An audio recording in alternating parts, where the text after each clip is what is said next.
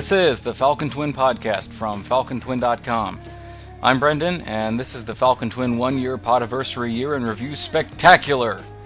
It is indeed the podiversary. The first show of the Falcon Twin Podcast was on December 9th, 2005. And since I still don't have a scene to talk about, I'm just going to take a break here and get personal. Wanda Wisdom style. Actually, I don't know how many more podcasts there are going to be since the prologue is so close and I've already commented on it, so I don't think I'm going to have too much to add the second time through. Maybe I could talk a little bit about the differences in the visuals, but otherwise, I don't think I'm going to have much to say about it. And since there aren't too many more scenes between now and the prologue, it's not going to be very much to talk about. And so I guess this is as good a time as any to, to talk about this. The podcast, why I began it. Well, I think maybe I've already covered this before, but I don't care. I'm going to talk about it again. I discovered podcasting around the summer of 2005, and I think that someone linked to an episode of Twit, which I listened to, began to understand what this whole podcasting thing was, which I'd kind of begun to hear about on the periphery of the blogs and everything that I was paying attention to, but didn't really care about. But after listening to that and listening to a few more podcasts, I quickly became a big fan of the medium. For the first few years that I was working on Falcon Twin, I watched a lot of DVDs and, and movies while I was drawing the pages, and I really liked the commentary tracks in particular, especially the tracks on the Kevin Smith films, which are always a lot of fun. And I'd been thinking for a while that it would be kind of fun to do a commentary track for Falcon Twin, although since I do the entire thing myself, it wouldn't really be possible to get a bunch of people together for witty banter the way Kevin Smith does. And I thought about maybe getting readers on to talk about it or something, but ultimately I sort of thought, mm, that's not going to work so well because you know everyone on the Kevin Smith film on the commentary track is was part of the film. You have Kevin Smith, you've got actors who were in it, and you got the producer, and so people who actually had a hand in making the film. But with Falcon Twin, you know, the only person in that case is me. So I, I decided not to do that. And a couple months after I started listening to podcasts, I picked up on Alpha Rant while I was out looking for webcomic related podcasts, which obviously I like that show a lot. And that really, I think, was the thing that finally got the gears turning in my head. And eventually I decided that I was going to give it a shot. So, what's changed over the course of the year? Well, the sound is definitely better, although it's still far from spectacular, but it's not offensively bad, so there's no dire need to improve it. It's just not great. I know that there are people out there who have big, fancy, expensive microphones, and if I had a big podcast with a whole bunch of listeners, I suppose I could probably justify that too, but for me, this cheapo Logitech headset has been doing fine. GarageBand was working fine for a while from the, I guess, around the middle of summer until just recently, but then I discovered when I was doing the last show with Brent that there's some kind of weird limitation in GarageBand that it can only edit files up to an hour and six minutes. I don't know why there is that limitation. I don't know what purpose it serves, but it doesn't make a lot of sense to me. And since that show that I was doing with Brent wound up being an hour and 10 minutes, I couldn't use GarageBand for it. So everything has come full circle, and I'm back in front of Audacity, which has barely been updated since I first checked it out a full year ago, which is kind of sad and, and really is a poor example of open source, I think. I used to dick around with the sound a lot on this show, but ultimately you know, when I got right down to it, the last show that I did with Brent, I didn't do any processing on it whatsoever. Partly because well, I mainly forgot, and then also because it didn't really seem worth going back and, and trying to do it later on once I did remember. And ultimately, I couldn't even distinguish a difference between that show and the shows that I had done in GarageBand. So I suppose that all that time that I spent messing around with the equalizer and compression on all the previous shows was a total waste of time. So lesson learned on that. One thing that's definitely changed is that I'm a lot more comfortable with my voice now. Not so much the sound of my voice, but just actually being willing to get up and start talking into the microphone, which a lot of people get really nervous about, and I'm not sure why. I don't know if maybe I was really nervous back when I started either, but I think a lot of people are really concerned that their voices are going to sound bad. But to be honest, I've only ever heard one voice on a podcast that actually took me out of the content of the podcast and, and I took note of his voice and thought, wow, this guy is a complete dork. But there was only one time, and I've listened to quite a few podcasts, so when you get right down to it, your voice has to be pretty exceptionally awful to be unfit for podcasting. I ran out of stuff to talk about on the podcast somewhere around the middle of the year, which I expected going into the podcast. I never had concrete plans for what I was going to talk about after that, though, so it's been a little bit of a struggle trying to come up with things to talk about. In the weeks between doing commentary tracks. One off shows like the Dreamfall review and the Oblivion review were very well received. Although I will say this, I would really appreciate it, anyone who's listening, if you don't email me and say that that's all you listened to and you really liked it, because I actually had a couple of those emails after I did the show two weeks ago with Brent.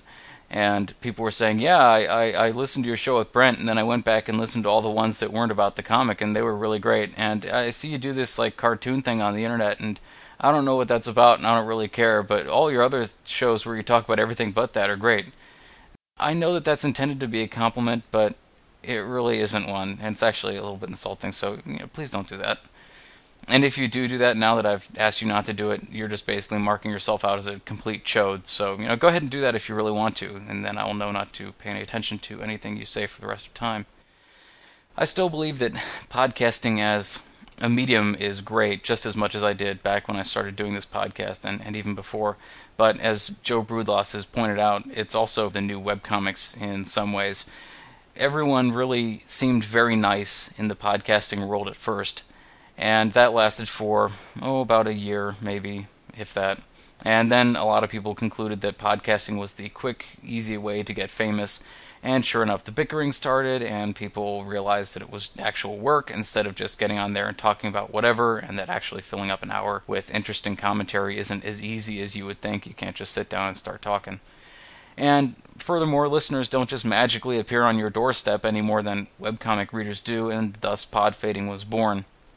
And sure enough, just like companies are out there trying to screw comic artists out of the rewards for their hard work, so are there now companies trying to screw podcasters out of the rewards for their own work. So, I mean, you really see a lot of parallels between the two of them. And if you're a creator of anything, whether it's webcomics or podcasters or whatever, please don't get taken advantage of. Don't sell yourself short. Don't let someone just come in and take all the profit for all of your work. That's that's not right. Don't do that at the end of the day, I think podcasting is going to have a much broader reach than webcomics, which I don't think is really much of a revelation to anyone, especially in the United States where comics do still have that sort of stigma of immaturity, which may be inescapable. But I will say that after three and a half years working on comics, at least in some sort of oblique way, I do still find it interesting as a medium. If I were going to do something else, I wouldn't be satisfied just writing or just drawing and probably not even just podcasting. It would have to be a combination of things, and that's one strength that I do think that comics have. Around the summer of this year, I did get to be good friends with Brent from Virgin Worlds, uh, which is the MMO site and podcast at virginworlds.com. I guess that's not really directly related to the podcast here, but he's been really great when he has come on the show, and I've had a really great time going on Virgin Worlds to talk MMOs. And I never had anyone to geek out with about MMOs before, so that turned out really great, and I really value having Brent as a friend. Over the last year, I've kind of watched Falcon Twin slowly implode between you know my own personal feelings toward the project and then also the community, which is basically dying. The traffic on the message boards is way down, partly because the retard quotient began to climb precipitously, and I closed registration to stop the cancer from spreading, but also partly because I've been kind of a fascist on the boards recently, for which I make no apologies. I don't like message boards anyway, and my tolerance for stupid shit has hit absolute rock bottom. Actually, it hasn't hit rock bottom. It broke straight through the rock, tunneled down through the Earth's crust, past the mantle, straight down to the center of hell, where Satan took a look at it and said, Damn, dude. Readership for Falcon Twin seems to be about as high as it was at the beginning of the year, so I guess that goes to support my theory that message boards are more or less useless in the big scheme of things because if the message board traffic is dropped off to virtually nothing and the readership's about the same, I guess it doesn't really matter all that much after all. For me personally, the year has been, well, I've kind of like to call it my great contraction. I've gotten rid of as much as I possibly can. One of my New Year's resolutions around the beginning of the year that ultimately became an obsessive compulsive thing was to end the year with less crap than I started with. And I, I took it and ran with it. I've gotten rid of all my DVDs, which means I'm definitely not watching movies anymore while I draw the pages. I've gotten rid of probably 98% of my books, except for things that were gifts or ones that have some sort of sentimental value. I've gotten rid of all my console games. I still have my 360, but no games for it, no games for any other consoles. The only one that I do still have is one copy of the game that I worked on way back when before I started college. And at this point, the only media I'm consuming anymore are podcasts, video games, and the web. So it's been a year of whittling down a lot of stuff that ultimately wasn't helping me out. And I guess it's better not to have it around in the sort of less is more approach. I was thinking the other day about why it's gotten harder for me to do pages as often as I used to. And I think the main reason for it is the way that the schedule for doing the pages has changed. My original goal was to have the pages done by noon GMT, which is about 4 a.m. San Diego time. And I used to do all the pages in one big, heroic 12 hour push, starting in the afternoon, usually just an hour or two after school, and then going on until the wee hours of the morning. And sometimes I remember having class at 8 in the morning, which meant that I would have to wake up at 6, so if I were lucky, I might get two hours of sleep that night. And that was a really pretty terrible experience. I had another class later on in the day on those days, and so after the first class, I would just go to the library, go downstairs, and fall asleep in one of the soft chairs that they had, which is ultimately a lot less comfortable than it probably sounds. Of course, I was just absolutely the walking dead for most of that quarter, and it didn't really let up either after that. Eventually, I, I pushed the deadline forward to midnight Pacific time, partly for my own sanity, but partly just because it didn't make sense to make the deadline 4 a.m. Pacific time when the original reason for that deadline was no longer present.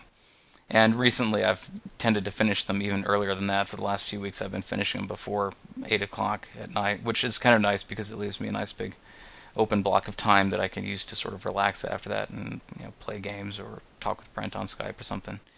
Furthermore, earlier on when I was working on the pages, I did a lot less work in Photoshop. The shading was a lot rougher, the backgrounds were a lot looser, and the color that I did was just basically to throw a color balance layer on the page and you know adjust the colors probably in the red direction for the light areas and probably in the bluish greenish direction for the dark areas and that was about it but ultimately the, the color obviously changed quite a bit. And as I continued to push the deadline forward I eventually split the production of the page across two days. So I would do the line art and the inking on one day and then on the next day I would do the shading the backgrounds and all the coloring.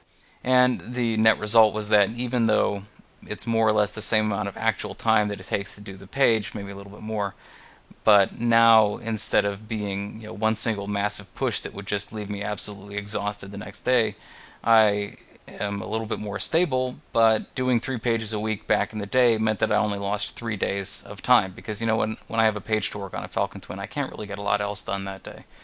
So back when I was doing three pages a week and I was doing a page all in one day, I only lost three days.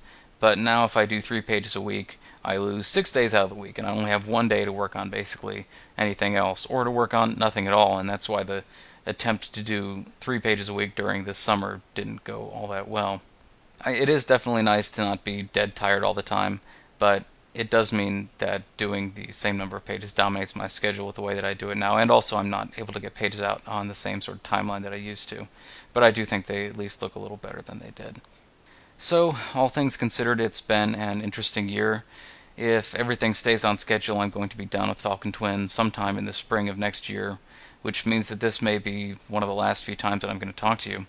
And after that, I'm not really sure what I'm going to do. I don't really have a lot that I give a crap about anymore to be completely honest. So, if you have questions about the strip, you can email them to me via the link on the homepage, or you can post something on the forums. And speaking of questions and comments, thanks to everyone who sent comments on the last show. It seems like most of you enjoyed it. Many thanks, especially to those who offered help on getting through the Consulate Docks mission in Nightfall. As I mentioned on the homepage, Sean and some of the Guildcast listeners helped me through it, so major thanks to them. It wasn't even funny how they just completely devastated that mission. It was unbelievable. So a lot of thanks to them, as well as to Steve, Adam, and Lady Snea, who also offered to help.